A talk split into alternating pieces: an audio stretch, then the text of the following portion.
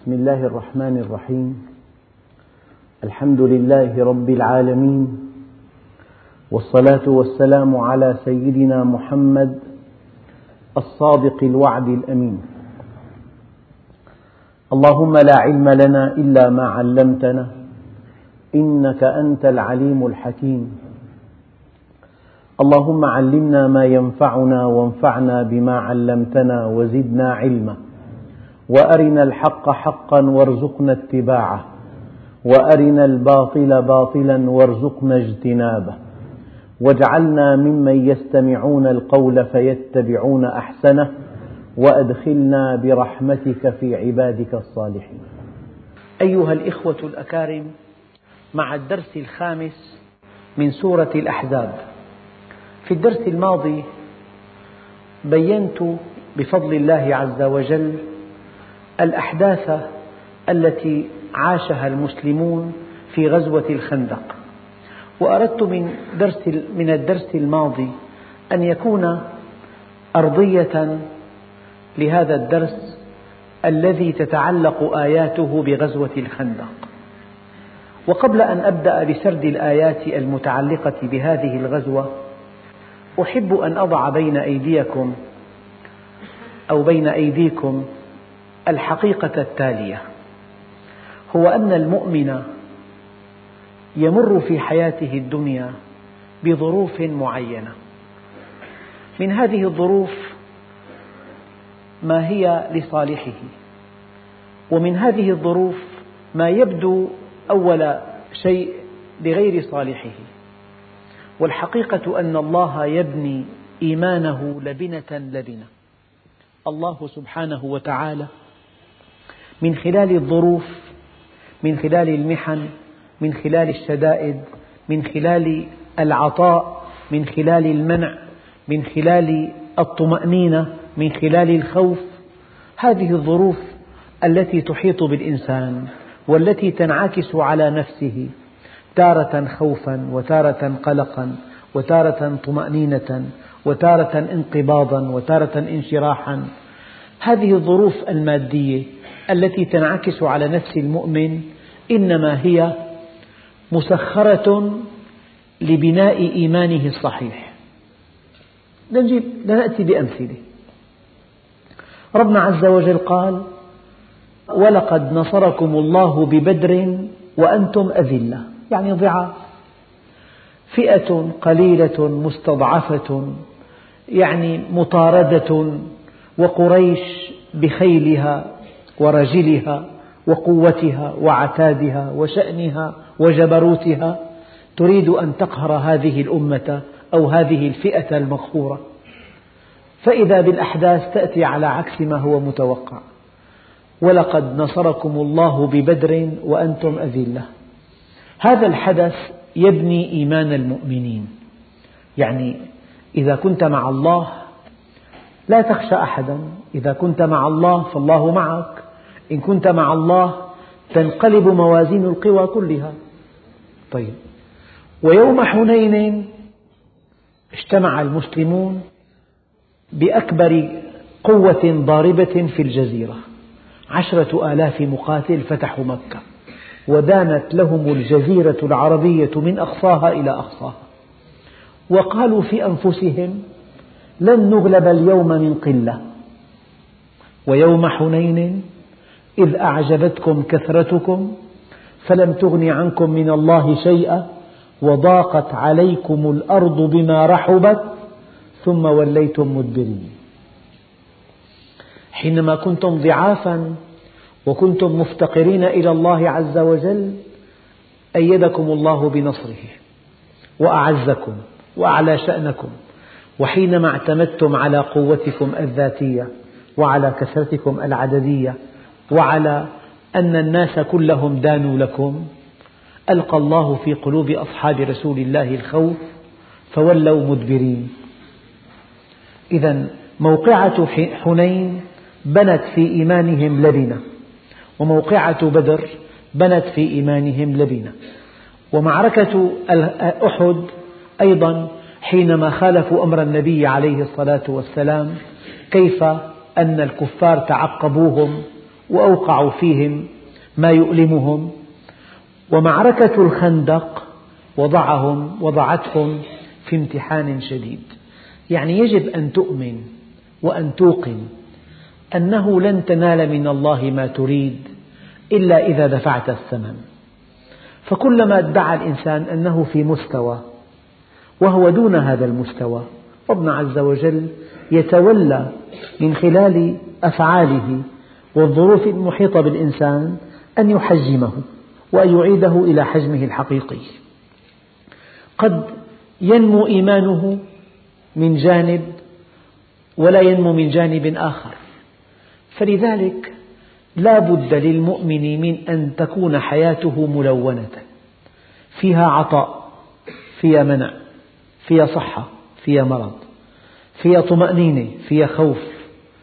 ما الموقف الكامل؟ في الخوف. ما الموقف الكامل مع الطمأنينة؟ ما الموقف الكامل مع الصحة مع القوة مع المرض؟ هذه الامتحانات وهذا البلاء وهذه الشدائد وتلك الظروف المعينة يسوقها الله سبحانه وتعالى للمؤمنين لينضج إيمانهم وليبنى إيمانهم بناء صحيحا. في من خلال هذه المقدمة يجب أن نفهم غزوة الخندق. ربنا سبحانه وتعالى يقول بسم الله الرحمن الرحيم. يا أيها الذين آمنوا اذكروا نعمة الله عليكم.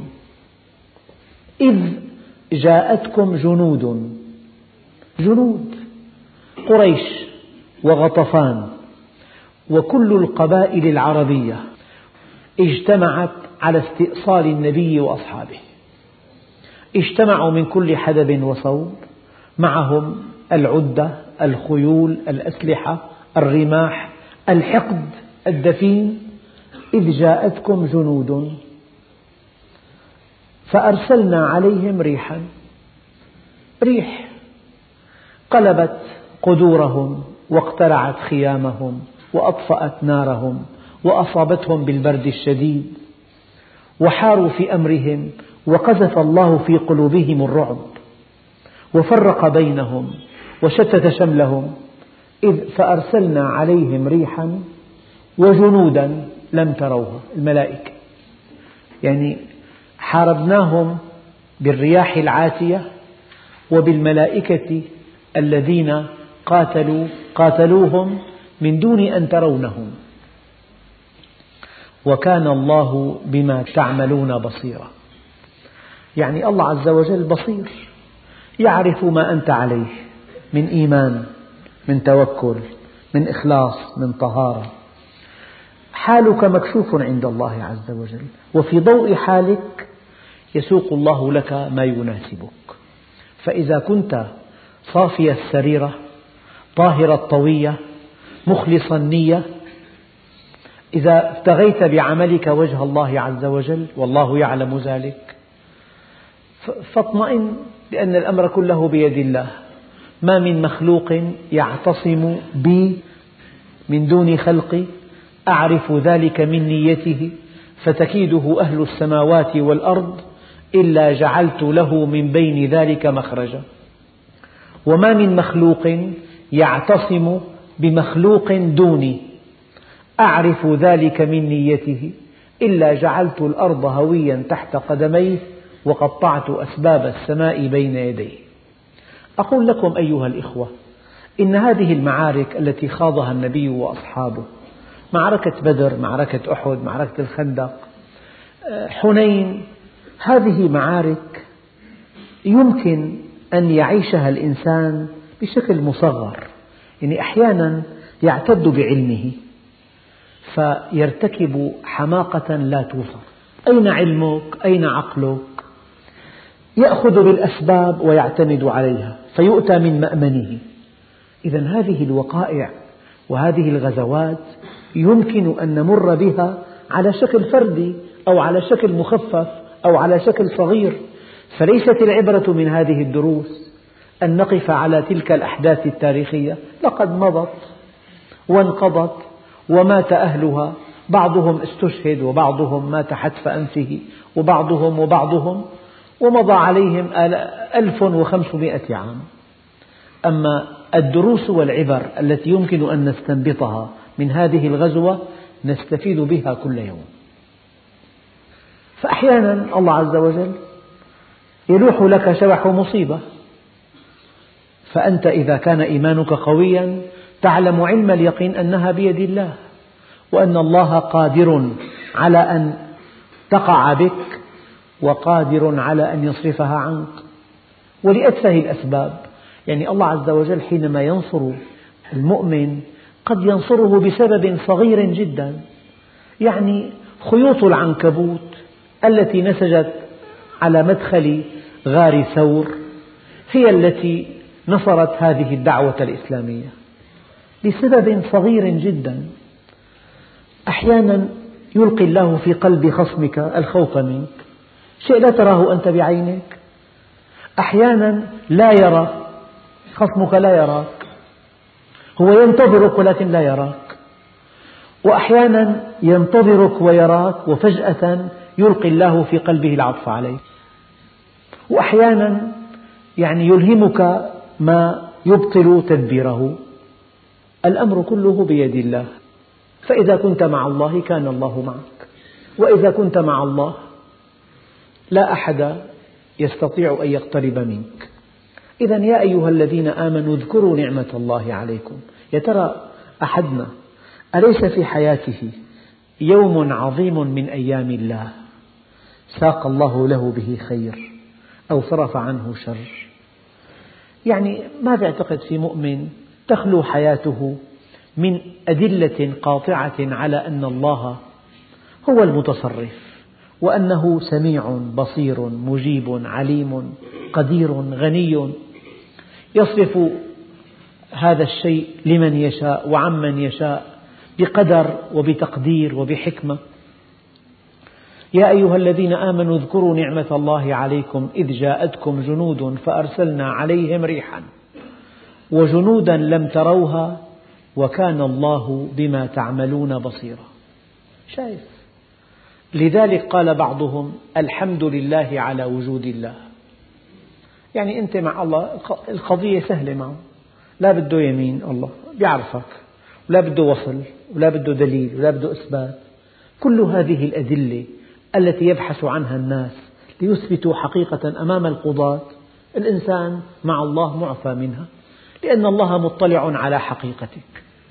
نعم. إنما الأعمال بالنيات وإنما لكل امرئ ما نوى. إذا وكان الله بما تعملون بصيرا.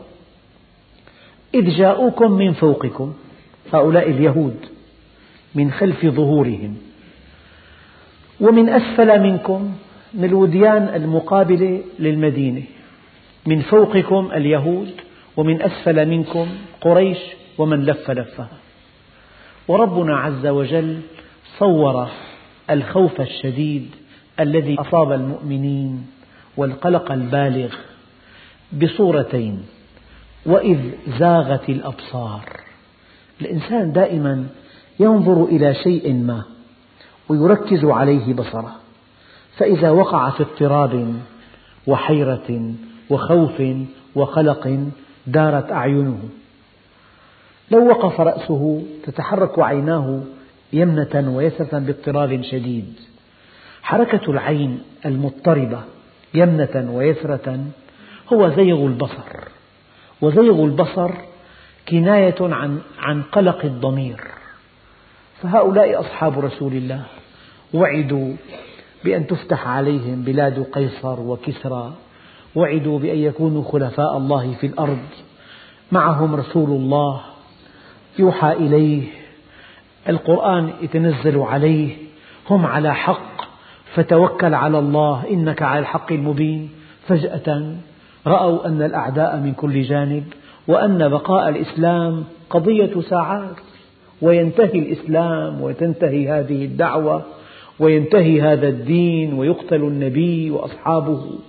وتعود الجاهلية كما كانت ويشرب الخمر ويلعب بالميسر ويتعامل بالربا وتعود القينات والمزامير. شغلة خطيرة جدا. أين وعود النبي؟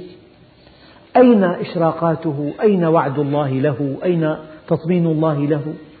وإذ زاغت الأبصار وبلغت القلوب الحناجر. يعني بينهم وبين اليأس قيد, قيد أنملة.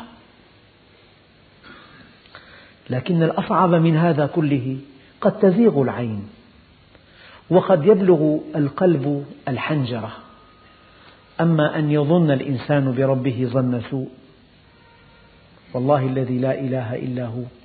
إن أكبر مصيبة يصاب بها المؤمن أن يسيء الظن بربه. يعني أحيانا يرى أن أهل الكفر والضلال مسيطرون وأن مشيئتهم هي النافذة. وأن أهل الإيمان مستضعفون.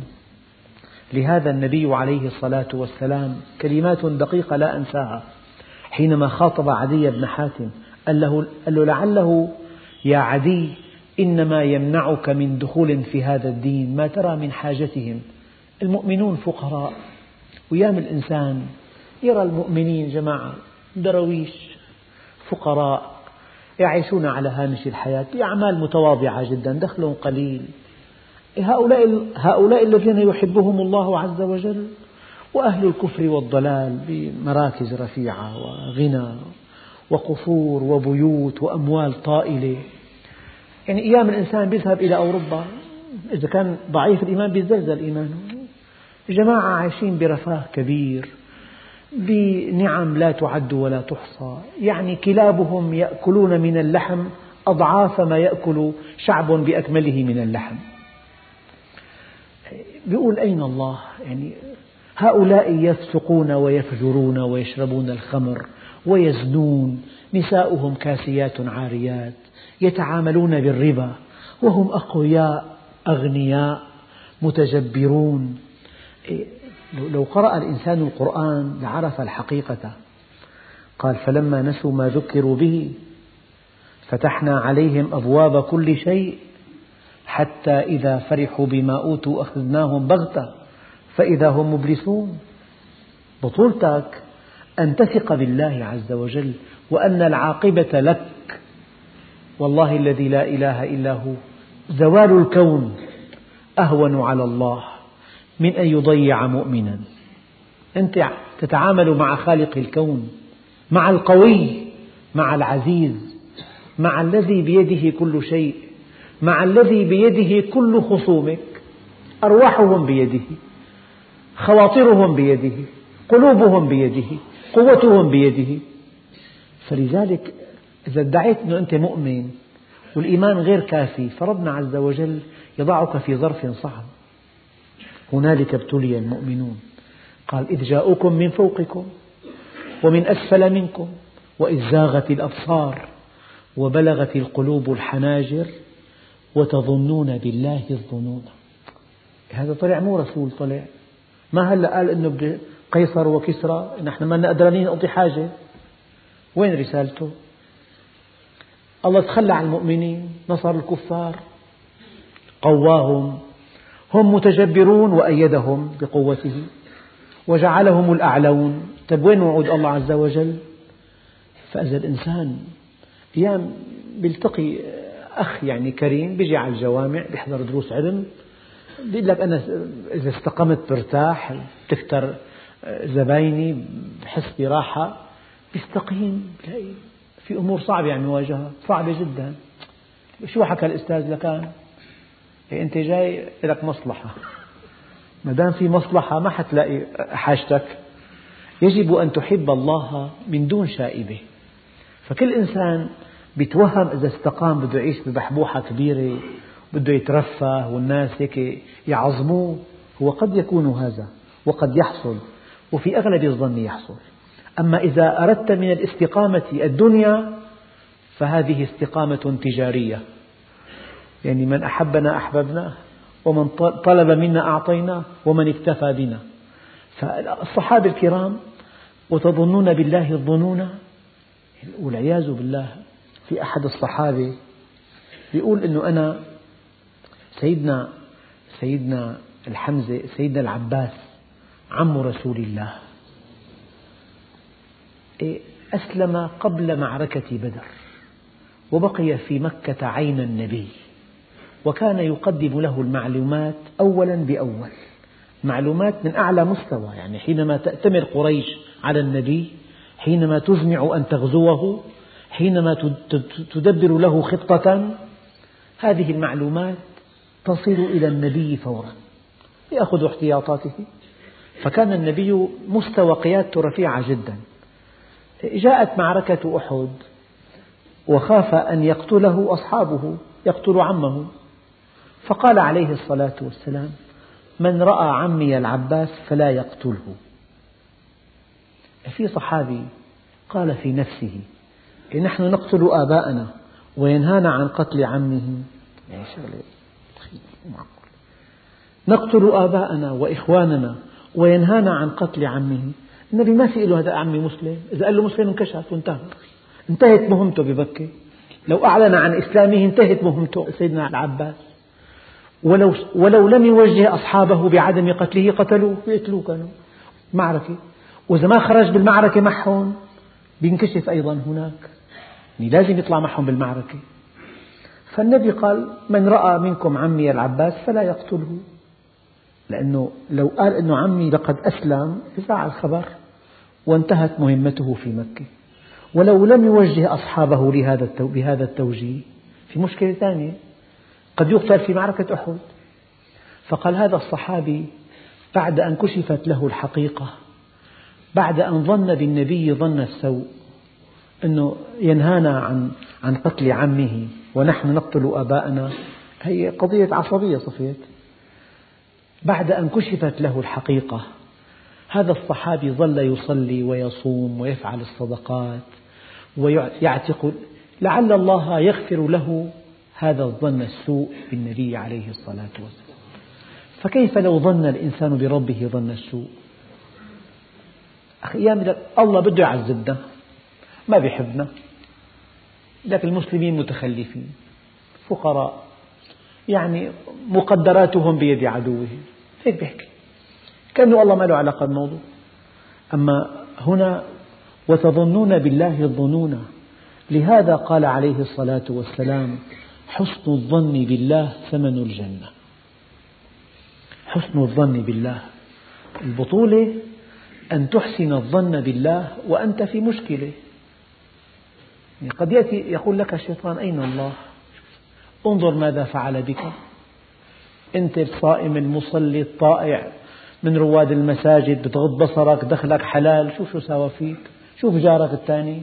عم يزداد قوة ومنعة واستعلاء وغنى وغارق بالمعاصي. هيك الله بيقول له هيك الله عم يعامل عباده.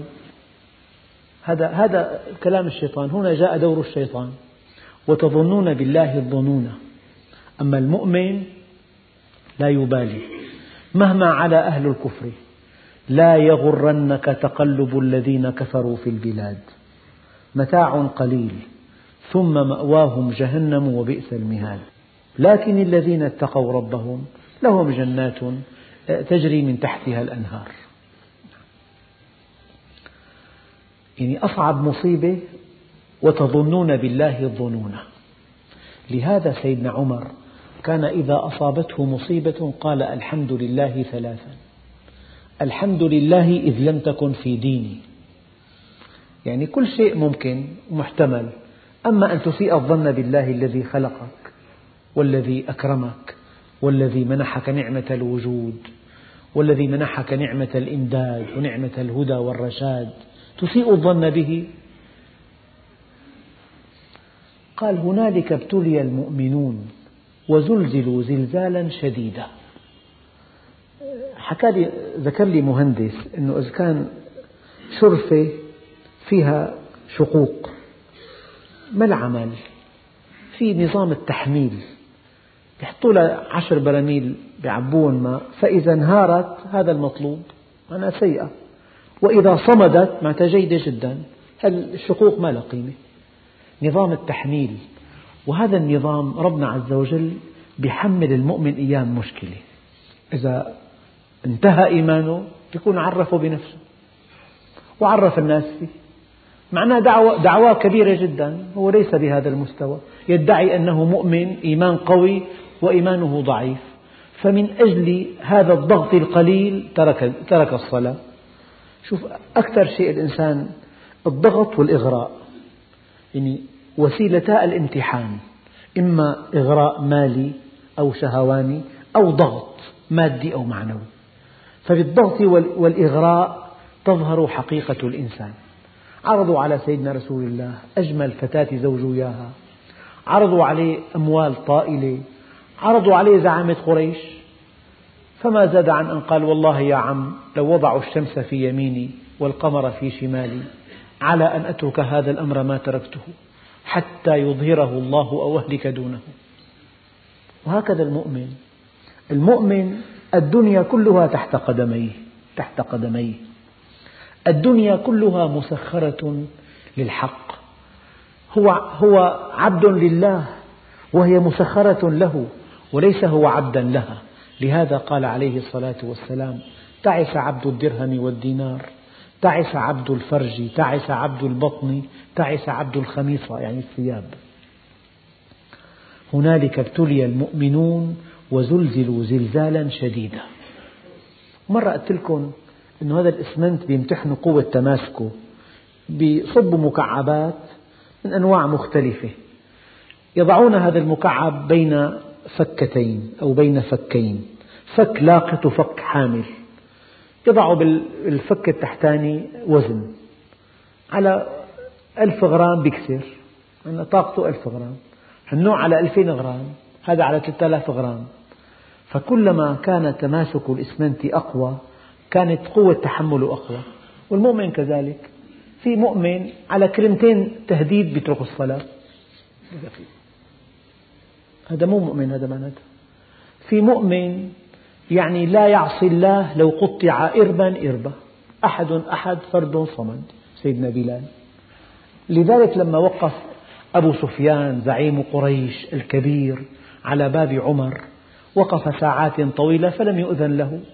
أما بلال وصهيب يدخلان بلا استئذان فلما دخل عليه عاتبه قال له زعيم قريش يقف في بابك ساعات طويلة من دون أن تأذن له. وصهيب وبلال يدخلان بلا استئذان؟ قال أنت مثلهما؟ وين كنت لما كان يقول أحد أحد فرد صمد؟ وين كنت أنت؟ نعم. قال هنالك ابتلي المؤمنون وزلزلوا زلزالا شديدا. وإذ يقول المنافقون والذين في قلوبهم مرض ما وعدنا الله ورسوله إلا غرورا. المنافقون ومن كان في قلبه مرض من المؤمنين. مؤمن لكن في خوف عنده. مؤمن إيمانه ضعيف. مؤمن في, في زيغ. وإذ يقول المنافقون والذين في قلوبهم مرض ما وعدنا الله ورسوله إلا غرورا. طلع كله كلام فاضي باللغة الدارجة. كل الوعود ما لا أساس طلع. لا في رسالة ولا في نبوة ولا في يعني شيء انتهى. وإذ قالت طائفة منهم يا أهل يثرب لا مقام لكم فارجعوا. قال بعض المفسرين ارجعوا عن هذا الدين وعودوا إلى وثنيتكم. هذا الدين ما في شيء طلع منه.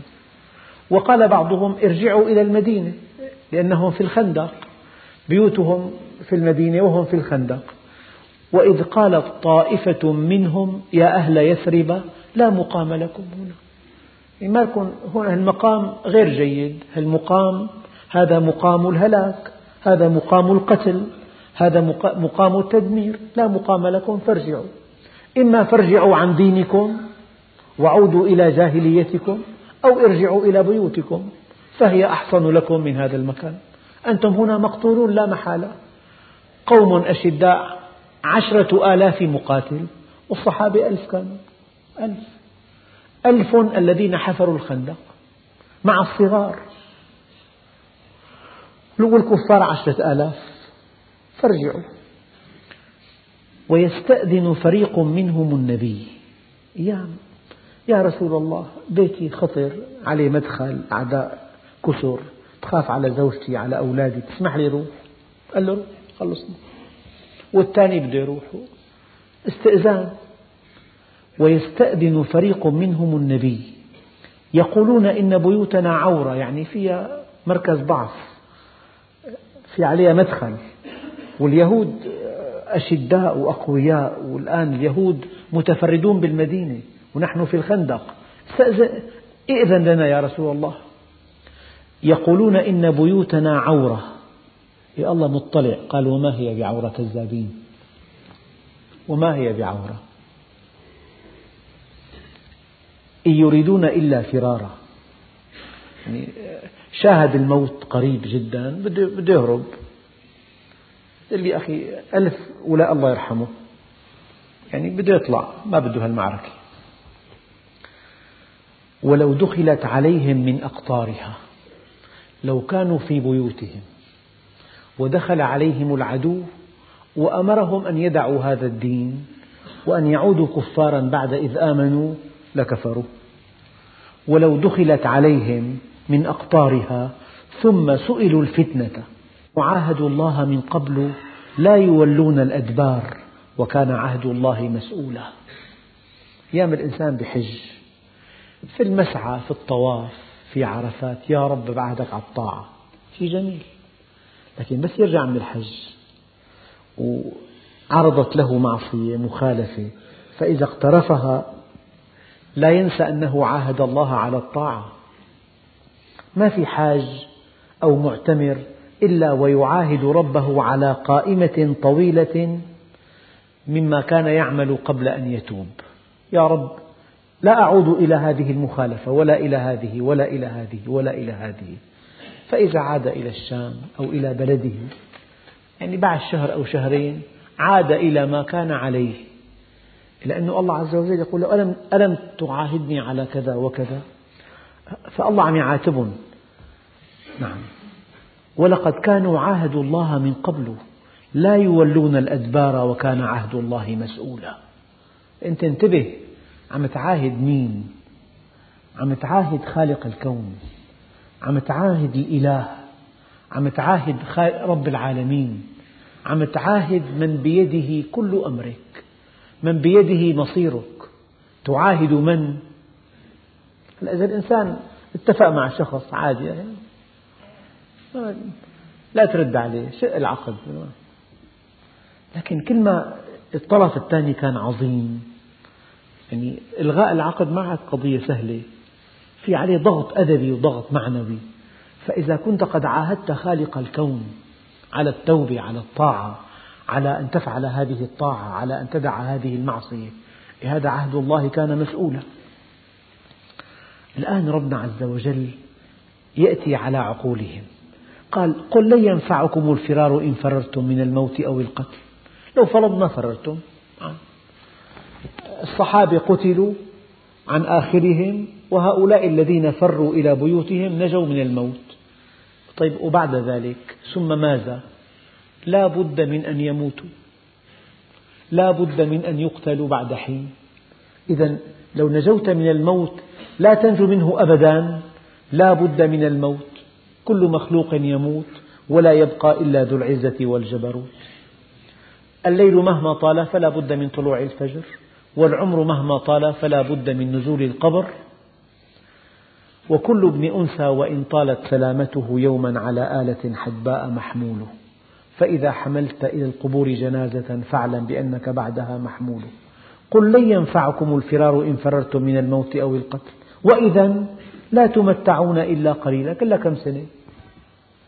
يعني إذا الإنسان واحد راكب سيارته قصة من شي سنتين. بشارع من شوارع دمشق اجته أزمة قلبية. أخذوه على المستشفى. هو في العناية المشددة طلب آلة تسجيل. فقال أنه المحل الفلاني مو لي لأخواتي كمان أنا كنت أخذه منهم غصبا. عمل تصريحات دقيقة جدا. المحل أعطوه لأخواتي وهيدا شعر أنه المواجهة قريبة. بعد يومين رجع صحيح. الأزمة خفت. شعر بصحة. طلب الشريط قال أخذوه كسره لغى. على القديم. عاش ثمانية أشهر بعد منه ومات. بعد منه. يعني الله أرسل له شيء يصحى فيه. فلما شعر بالصحة رجع إلى ما كان عليه. بعدين مات. وسوف يواجه عمله عند الله عز وجل. يعني قل لن ينفعكم الفرار إن فررتم من الموت أو القتل وإذا لا تمتعون إلا قليلا. يا أيها الذين آمنوا استجيبوا لله ورسوله إذا دعاكم لما يحييكم. يا أيها الذين آمنوا ما لكم إذا قيل لكم انفروا في سبيل الله اثاقلتم إلى الأرض. أرضيتم بالحياة الدنيا من الآخرة؟ فما متاع الحياة الدنيا في الآخرة إلا قليل. قل من ذا الذي يعصمكم من الله إن أراد بكم سوءا أو أراد بكم رحمة ولا يجدون لهم من دون الله وليا ولا نصيرا. الأمر كله بيد الله. إذا الإنسان هرب من المعركة. قد يجد موتا في بيته. الإنسان قد يموت بحادث. واحد له مكان يعني على الخط الأول بذل وسائط يعني مخيفة إلى أن انتقل إلى الأعماق. مات هناك في الأعماق في اليوم التالي. يعني من لم يمت بالسيف مات بغيره. تنوعت الأسباب والموت واحد. قد يعلم الله المعوقين منكم هذول المثبطين بكل عصر موجودين. إذا كان رأوا إنسان ينفق ماله شو بدك به الوجع الرأس خبي قرشك إلك هذا. لا, تصغر عقلك. ونحضر مجلس علم لك كله بتعرفه كله بتعرفه. ونعمل أعمال صالحة بلا صغر عقل. الناس ما بيرحموك. يعني بتلاقي إن تعلم يلام. إن أنفق ماله يلام. إذا استقام لا تقول له حلا برمي لا تشدد كثير الله ما حيحاسبك.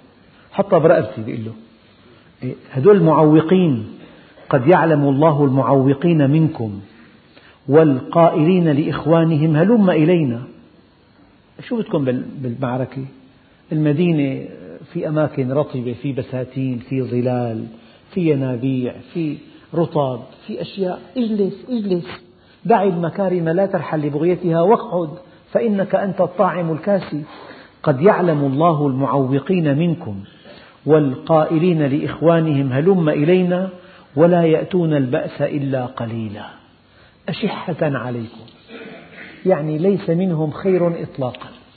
لا بيقدموا خير معنوي ولا مادي ولا أدبي ولا نصيحة ولا خبرة أبدا. فإذا جاء الخوف رأيتهم ينظرون إليك تدور أعينهم كالذي يغشى عليه من الموت. فإذا ذهب الخوف سلقوكم بألسنة حداد يطعنون برسول الله وبالمؤمنين. وكل إنسان بعيد عن الله عز وجل يسيء الظن بالآخرين. هذا له هدف هذا له نية هذا بده, بده يكتر جماعته هذا بده مال. دائما يسيء الظن بالصادقين المنحرف والمقصر يسيء الظن بالمخلصين ويتهمهم بشتى الاتهامات. فإذا ذهب الخوف سلقوكم بألسنة حداد أشحة على الخير أولئك لم يؤمنوا فأحبط الله أعمالهم وكان ذلك على الله يسيرا. ما دام ما آمن إذا عمله سيء. آمن عمله طيب. أرأيت الذي يكذب بالدين؟ فذلك الذي يدع اليتيم. هو نفسه. فإن لم يستجيبوا لك فاعلم أنما يتبعون أهواءهم. فالإنسان إذا ما آمن يتهم الآخرين وينتقص من عملهم ويعني يقلل من شأنهم ويحاول أن يفسر عملهم تفسيرا أرضيا يعني وصوليا.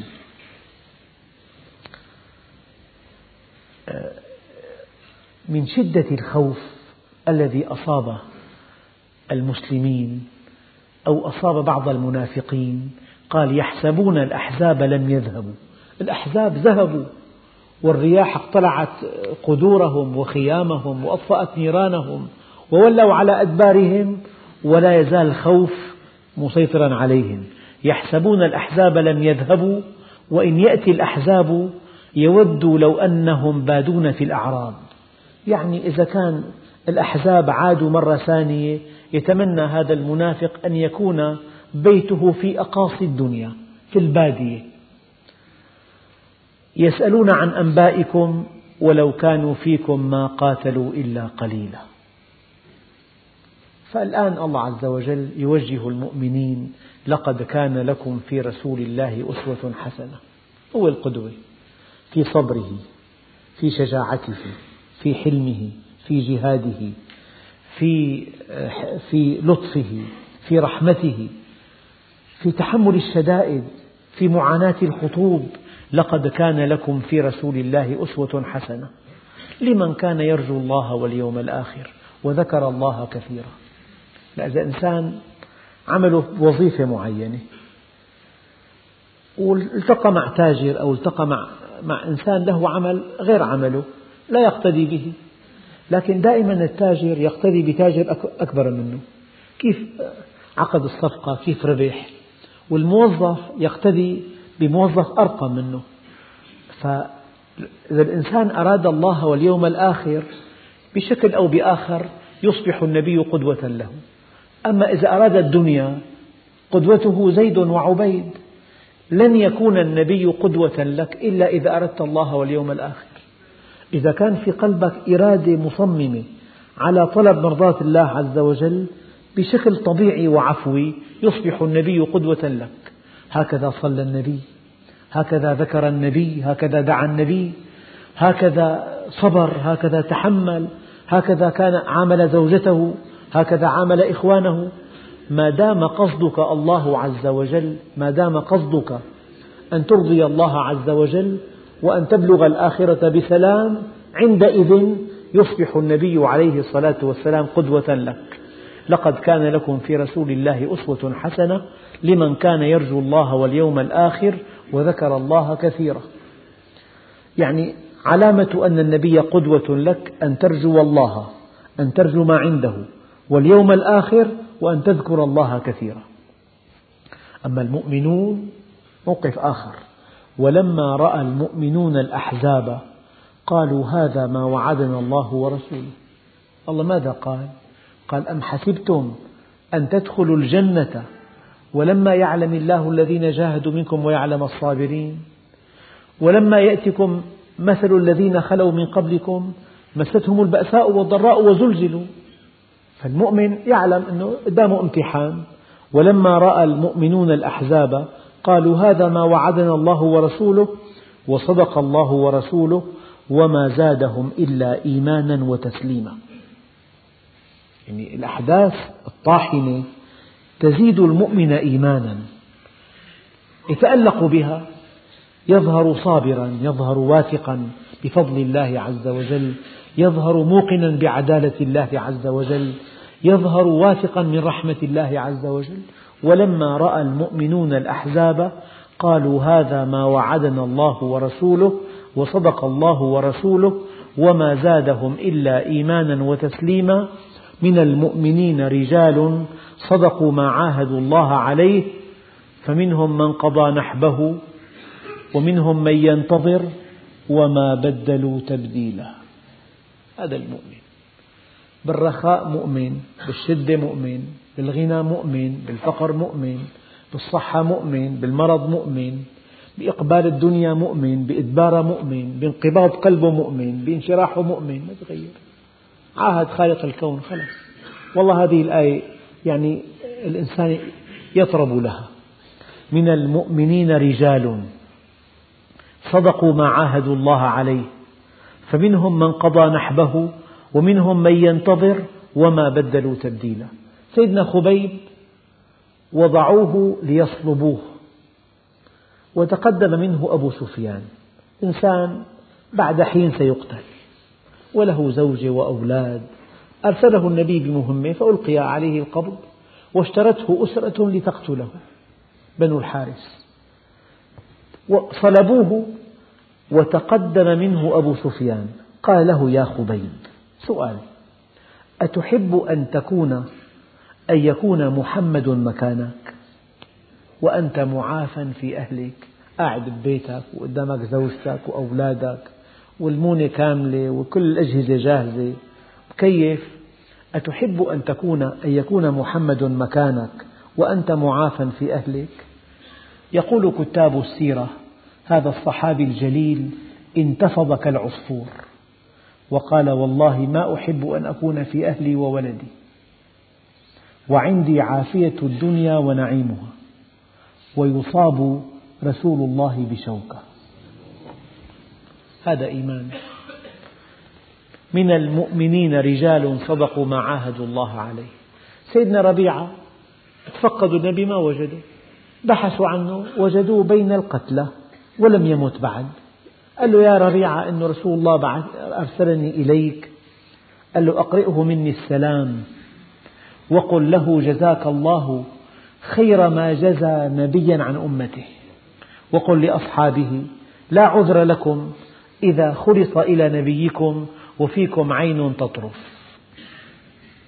على وشك الموت. سيدنا جعفر قطعت يده اليمنى أمسك الراية باليسرى. قطعت اليسرى أمسكها بعضديه. من المؤمنين رجال صدقوا ما عاهدوا الله عليه فمنهم من قضى نحبه ومنهم من ينتظر وما بدلوا تبديلا ليجزي الله الصادقين بصدقهم ويعذب المنافقين إن شاء أو يتوب عليهم إن الله كان غفورا رحيما. كل شيء له ثمن. كل موقف له ثمن. هذا الموقف له ثمن. التخاذل له ثمن. الصبر له ثمن. الثقة بالله لها ثمن. الشك بعطاء الله له ثمن. أبدا. ليجزي الله الصادقين بصدقهم. ويعذب المنافقين إن شاء فإذا تابوا رحمهم أو يتوب عليهم إن الله كان غفورا رحيما والحمد لله رب العالمين.